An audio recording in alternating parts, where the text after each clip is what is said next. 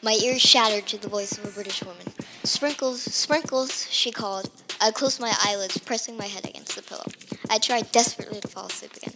I heard her voice over and over. At this point, I was outraged. She was crazy. Why was she yelling sprinkles in a hotel hallway at 2 in the morning? I pulled myself forward, getting out of the soft, comfy bed. I started meandering on the hardwood floor.